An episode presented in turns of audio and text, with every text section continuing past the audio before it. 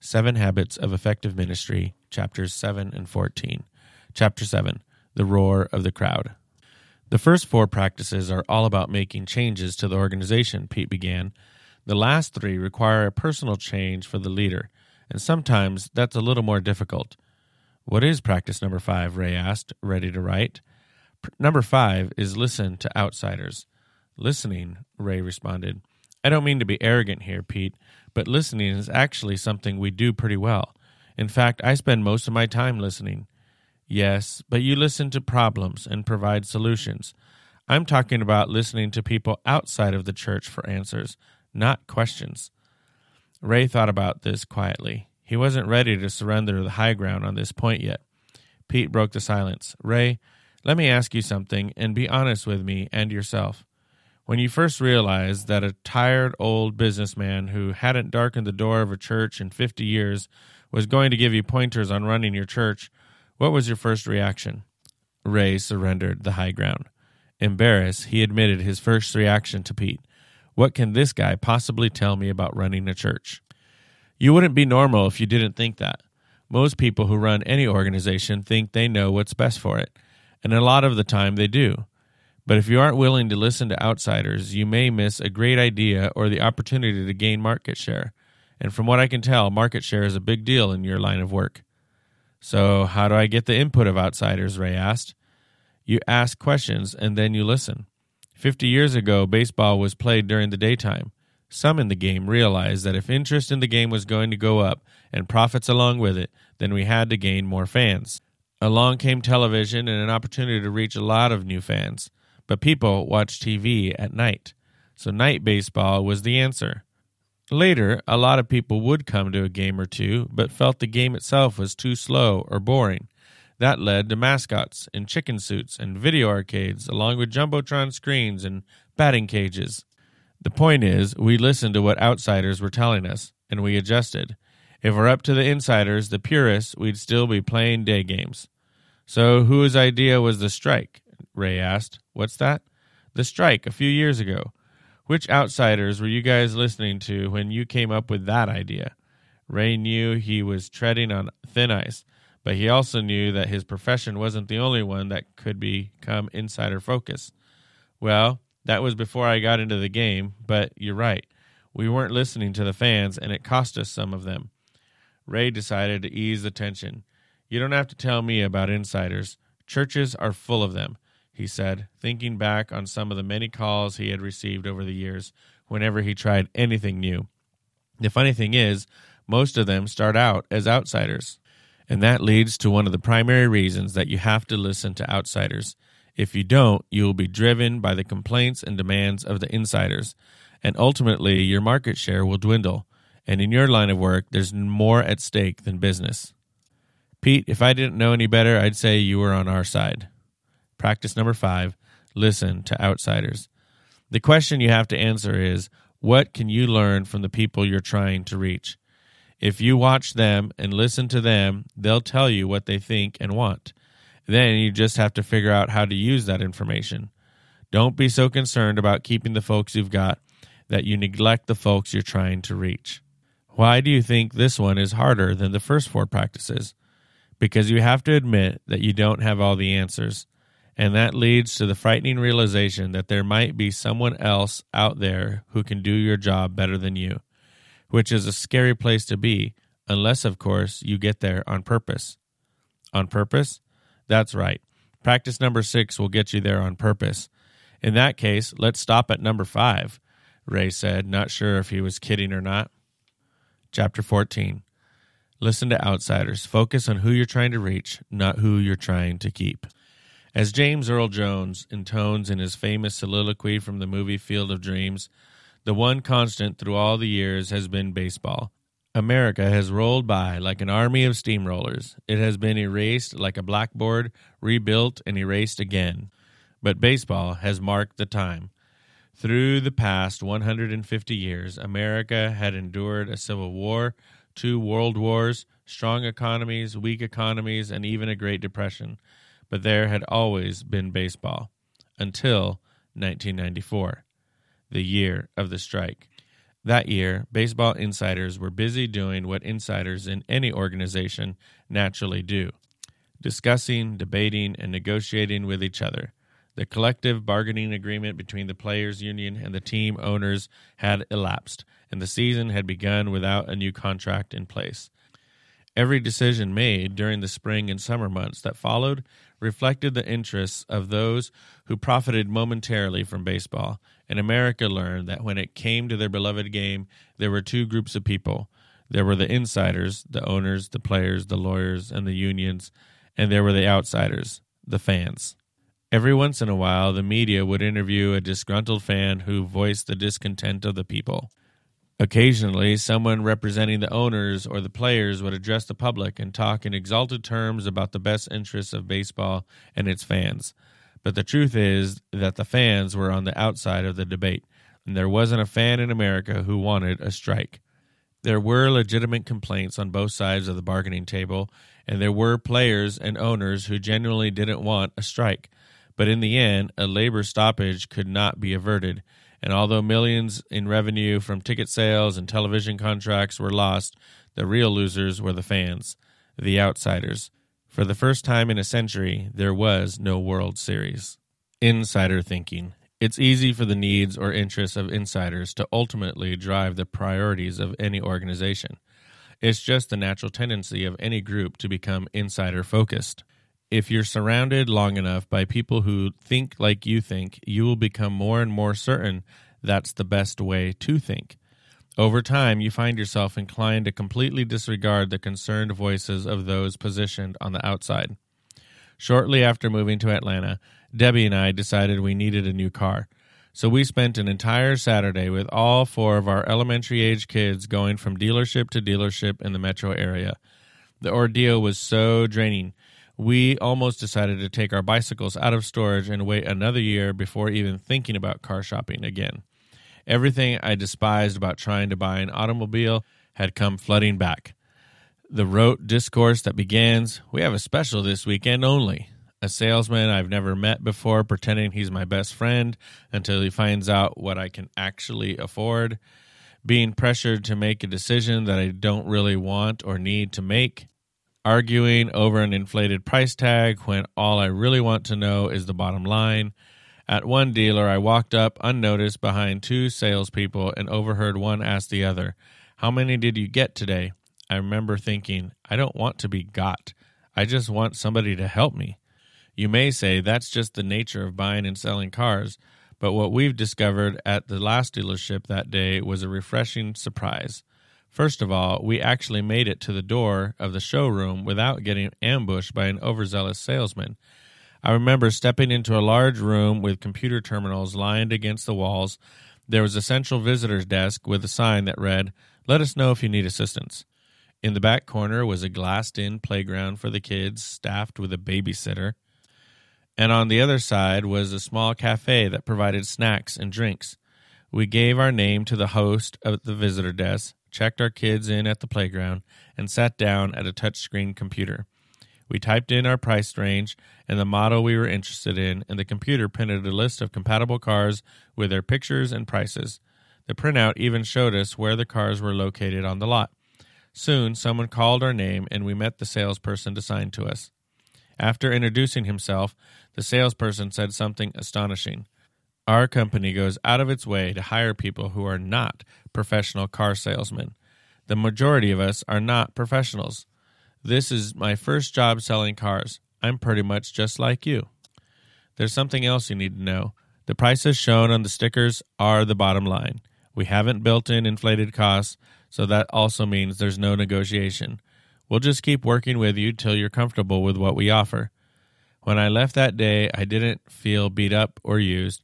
No one had manipulated or pressured me, and I came really close to buying a car. Thinking outside. Most car dealerships have one priority to sell a car, but this one had a different priority to help a customer. I imagine somebody stood up in a meeting one day and said, Guys, we've been in this business for so long, we've forgotten what it's like to have to buy a car we need to rethink how we are treating the customer and remember what it is like to walk in their shoes. Some of us have been in church for so long we've forgotten what it's like to never attend. We have believed what we believe for so long we don't know how an unbeliever thinks anymore.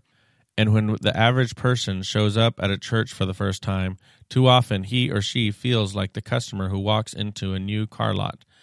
In many cases, the person leaves feeling suspicious, pressured, and even manipulated. North Point Community Church was established in part to be an alternative to what most people experience at other churches. We created a church with outsiders in mind. After all, Atlanta didn't need another church. There are more churches than Waffle Houses in Atlanta, and if you've ever been to the South, you know that's a lot of churches. Still, most people in Atlanta weren't going to church. So we made it our goal not to reach those who are already going to church, but to reach everyone else. Consider these statistics. According to Barna Research, about 100 million Americans of all ages are unchurched. George Barna claims if all of the unchurched people in the United States were a nation of their own, they would be the 11th most populated country on earth. Now that's a lot of untapped outsiders. You probably drive by them every Sunday on your way to church. You also pass a number of churches along the way, most of which are not filled to capacity. So, if a large portion of the population is not going to church and the majority of churches are not full, that means there's a lot of room in the churches that exist for people who are not going. And yet, most churches now being built are patterned after churches that already exist. Our point is that churches all over this country are striving to reflect the interests, values, and needs of people who are already attending church. The church today is primarily characterized by insiders reaching insiders. Read or study any report about church attendance in America. They all suggest the same thing. Each generation is more skeptical and less likely to attend. Most experts believe that 70% of college students who have grown up in church will drop out when they go to college. Attendance is declining, and those on the outside seem to have a growing indifference towards what the church has to offer. Millions of outsiders see what the church does as being irrelevant, and yet most churches continue to do business as usual. Just for logic's sake, let's apply some common business sense to this situation. Would it make more sense to try and capture a market that is already saturated, where the majority of customers are presently using your product, or would you go after the 100 million people who are not using your product? You can either continue to reach the customers that have already been reached, or you can attempt to reach new customers. If that language feels a little too secular, let's try to clarify the concept scripturally. Jesus said he came to seek and to save what was lost. Luke 19:10. He commanded his followers to go into all the world and make disciples of those who were not followers. One day, Jesus pushed the concept to a radical extreme when he told the story about a shepherd who had a hundred sheep. He suggested that it was appropriate to abandon the 99 that were safe in order to find the one that was lost. When to ignore the insiders. What do you think Jesus would say about abandoning the almost 60% who presently attend church in America to reach the 40% who do not go? There is a massive potential audience being sacrificed because many churches are desperately trying to keep a handful of traditional customers satisfied. The fact is, you will rarely have to be intentional about listening to insiders in ministry. They will let you know what they think. Why? Because they are there. When is the last time you heard from someone who does not come to your church? You don't hear from them because they are not there. And that's why you have to be deliberate if you want to know what they are thinking. None of us can remember a time when someone who was unchurched called us to say, I just wanted you to know that if you would do things different, then I would start coming to your church. But we have endured countless phone calls and meetings with insiders who were frustrated or complaining when something didn't go their way. Obviously, problems may arise if you choose to ignore your insiders for the sake of reaching outsiders. What if you lose some of the insiders? Chances are you will, especially if the insiders are used to having their church world revolve around them. Some church leaders will warn against sacrificing discipleship for an approach that is too evangelistic, as if it were possible to be too evangelistic. Others will caution you about making a careful transition to this new emphasis in order to get everyone on board, as if everyone will get on board. We're not suggesting imbalance, nor are we suggesting you be careless. You should lead your church to invest in outsiders strategically. You should strive to find a delicate balance between facilitating the growth of believers and reaching those who are unchurched. But don't make the mistake of piling up excuses and saddling your ministry with an insider mindset that paralyzes your potential to reach outsiders. Too many churches are hiding behind what is convenient and comfortable while an entire generation is being left in the dark. Any church with any history at all wrestles with becoming an insider minded organization. During the early days of North Point, a handful of frustrated members threatened to leave because we were not accommodating their specific needs. The easy decision would have been to accommodate them, to start whatever program we needed to make them happy. But what Andy said to me that day has to be liberating for anyone in ministry with a passion to reach outsiders. He said, This decision can't be based on who we will keep, but on who we will reach. Listen to insiders who listen to outsiders. During one of our Monday morning meetings, we were struggling to clarify our values as an organization. A defining moment happened when a critical question was put on the table. What would be something that, if it ceased to be true about us as a church, would make us want to quit or go work somewhere else? Every one of us admitted we would quit if our church became so saturated with believers that there was no room to reach outsiders. The glue that has held our leadership team together through countless debates is an uncompromising commitment to create environments that will appeal to the unchurched. We strive to make North Point not only a safe place for outsiders, but also a safe place for insiders to bring outsiders, a place for believers to bring their unchurched friends. During the first year of our existence, we crafted the phrase invest and invite as a way to challenge every leader and attendee to make outsiders their priority.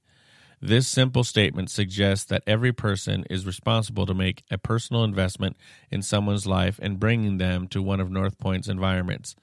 The concept has been contagious with everyone from leaders and elders to staff and attendees. We even know of some unbelievers who have invested and invited other outsiders. When an insider invests in someone outside the church, something changes. The heart follows the investment, and the result is an authentic relationship between an insider and an outsider. That's why Jesus said, Where your treasure is, there your heart will be also. What we have seen happen in the hearts of the insiders has been just as significant as what we have witnessed in the hearts of the outsiders. The invest and invite strategy has affected our church in a number of ways. The invest and invite strategy has radically changed our approach to evangelism. Many of us grew up in churches that taught evangelism classes, gave altar calls, handed out tracts, and sent members to knock on doors of strangers. However, none of these approaches effectively mobilized the majority of members to become personally involved in reaching the unchurched. To the average believer, most of these techniques seem too confrontational or awkward, and so the responsibility of evangelism was usually assumed by a handful of trained experts. Later, many churches shifted towards a more natural approach, giving rise to a movement known as lifestyle evangelism or relational evangelism. The idea was that everyone should reprioritize their friendships to make sure they were investing in someone who needed Christ. This encourages spiritual dialogue in a safe context of authentic friendships for both the insider and outsider. It's the opposite of the typical car salesman approach to evangelism. Lifestyle evangelism works in concert with the ways relationships naturally happen, and it is something that almost every believer can do. There's only one problem this approach can come up short for a number of reasons. For example, every believer speaks from a different level of spiritual maturity. What do you do when you have taken a friend as far as you can? Where does your friend go then? How do you explain issues you may not feel equipped to explain? That's why we say invest and invite. The invite allows the believer to bring a friend into an environment where such issues can be addressed. Our foyer and kitchen environments are designed to be non threatening, comfortable places to help unchurched friends move to the next step in their spiritual journey. Of course, if we encourage attendees to practice investing without creating an effective environment where they can invite someone, the entire concept will break down. The majority of believers feel inadequate to evangelize their friends if they don't feel like the church will provide a support when the questions become too complicated for the average believer to answer. When both sides of the invest and invite principle are practiced fervently, then everyone does what everyone does best. Believers become passionate about sharing their faith with friends, and staff members devote themselves to crafting environments where unchurched friends will feel welcomed and cared for. Sidebar Formal or informal invitation from North Point's playbook. A leader from another church who visited our services asked, Why aren't you evangelistic? It was surprising to us that he had attended a number of our environments and yet wondered about our passion to reach outsiders. He said, I noticed that at the end of your service, you did not give a formal invitation. For many, evangelism is defined as giving an altar call of some kind at the end of every service. It makes sense. If your priority is to reach outsiders, then why would you pass up an opportunity for them to respond to the gospel? On the other hand, we have discovered that a formal invitation has the potential to become a barrier for some people. We challenge the same church leader with some questions of our own. Should we assume that everyone who comes into our church, regardless of their background, is okay with the idea of standing up and pushing their way past a group of strangers? Do you think it's necessary for someone to go in front of several thousand people and have a discussion with someone they've never met about what they think is a very personal issue? Don't misunderstand. We're not suggesting that kind of invitation is wrong.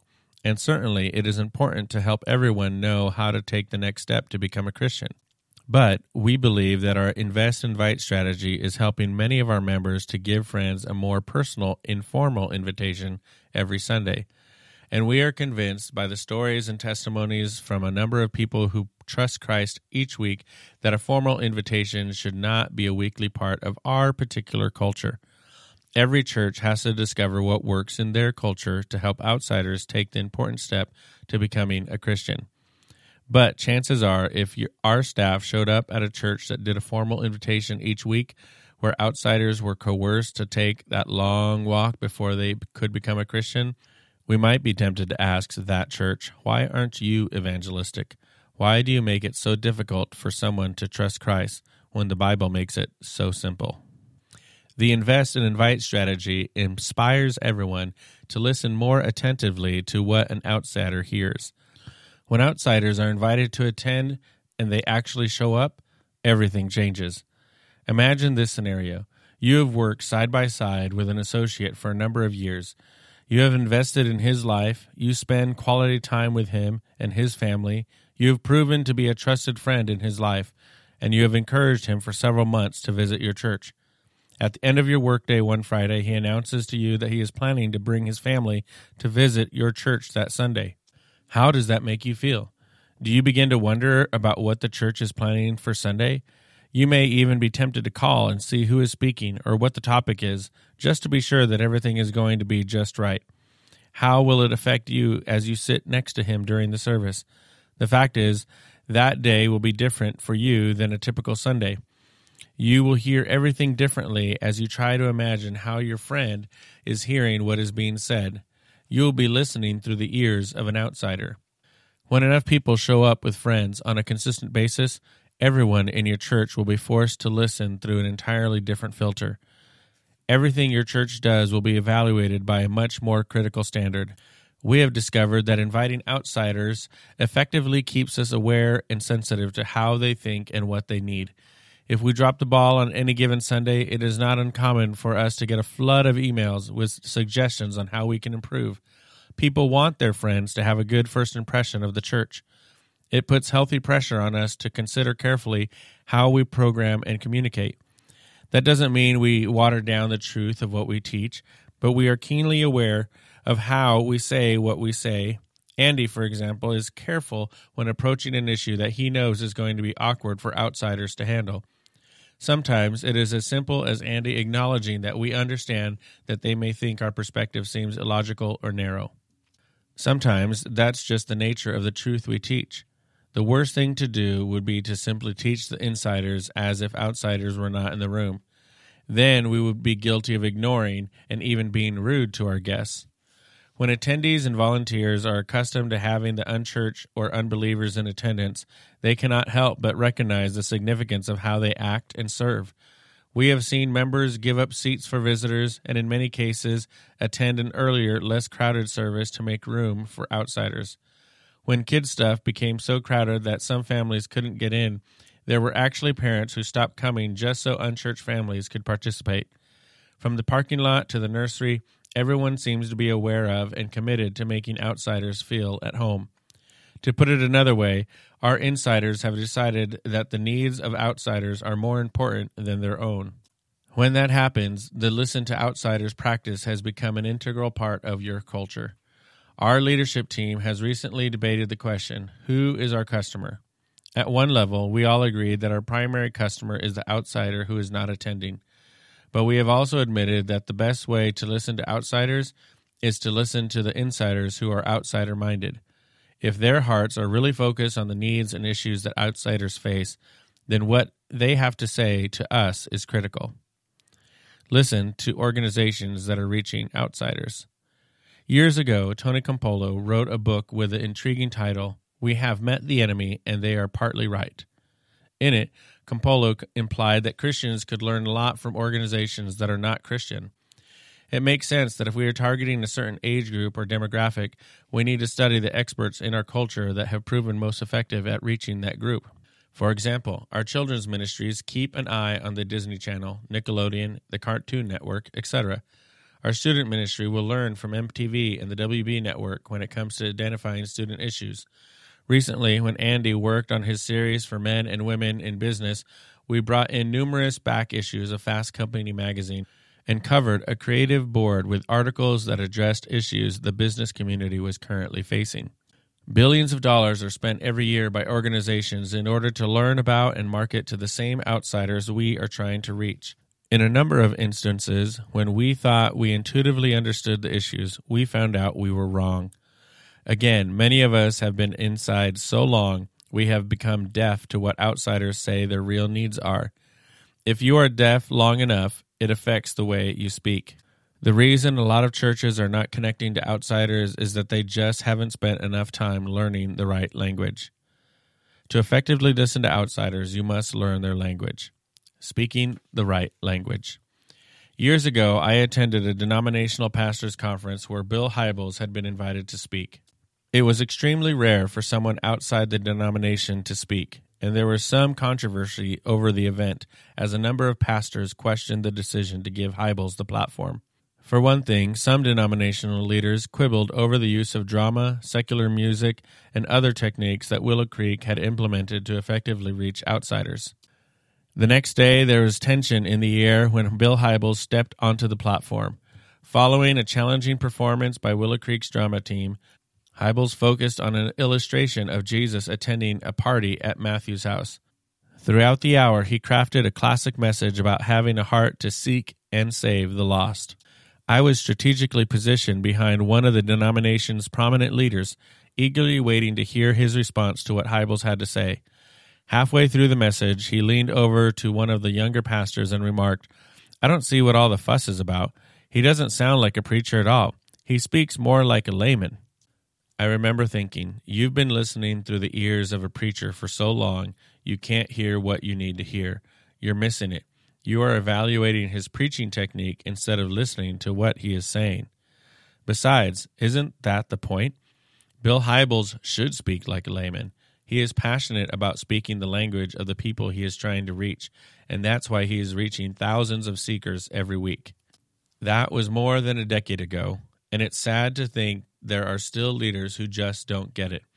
Bill Hybels has been a pioneer in rethinking a church's role in reaching the culture. Most leaders who heard Hybels that day went back to business as usual in churches with declining attendance. But there are some who became dissatisfied with simply nurturing and reaching insiders and were inspired to change the way they do church. The day America went to church. The Sunday following September 11th, 2001, should be etched in every church leader's mind forever. Our world had been rocked by one of the greatest tragedies in American history, and it is interesting to note where the majority of our population turned during the crisis. The average American, who was generally disinterested in matters of faith, showed up at their local church that Sunday. At North Point, the building was jammed with outsiders.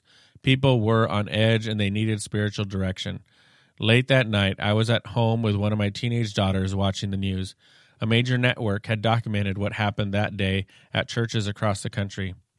We sat and watched footage of thousands of people lining up outside synagogues, cathedrals, and churches. We listened to sound bites and experts from priests, rabbis, and pastors as they addressed the public at this critical moment in our nation's history. But that night, we both listened with different ears. When the program ended, my daughter said, It's so sad. What do you mean? I asked. That all those people went to church and it doesn't seem like anyone said what they needed to hear. Then she said, I just really wish they had heard what I heard today. The next week, the crowds dwindled and most churches went back to their routines.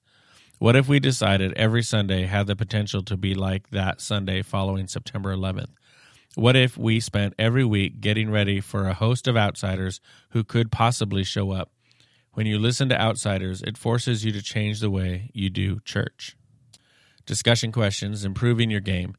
List the environments outside of your organization where you regularly interact with unchurched people. In what areas should your organization carefully guard against the tendency of catering to the insiders? Which environments in your organization have been specifically designed with outsiders in mind? And who are the outside experts reaching your target audience?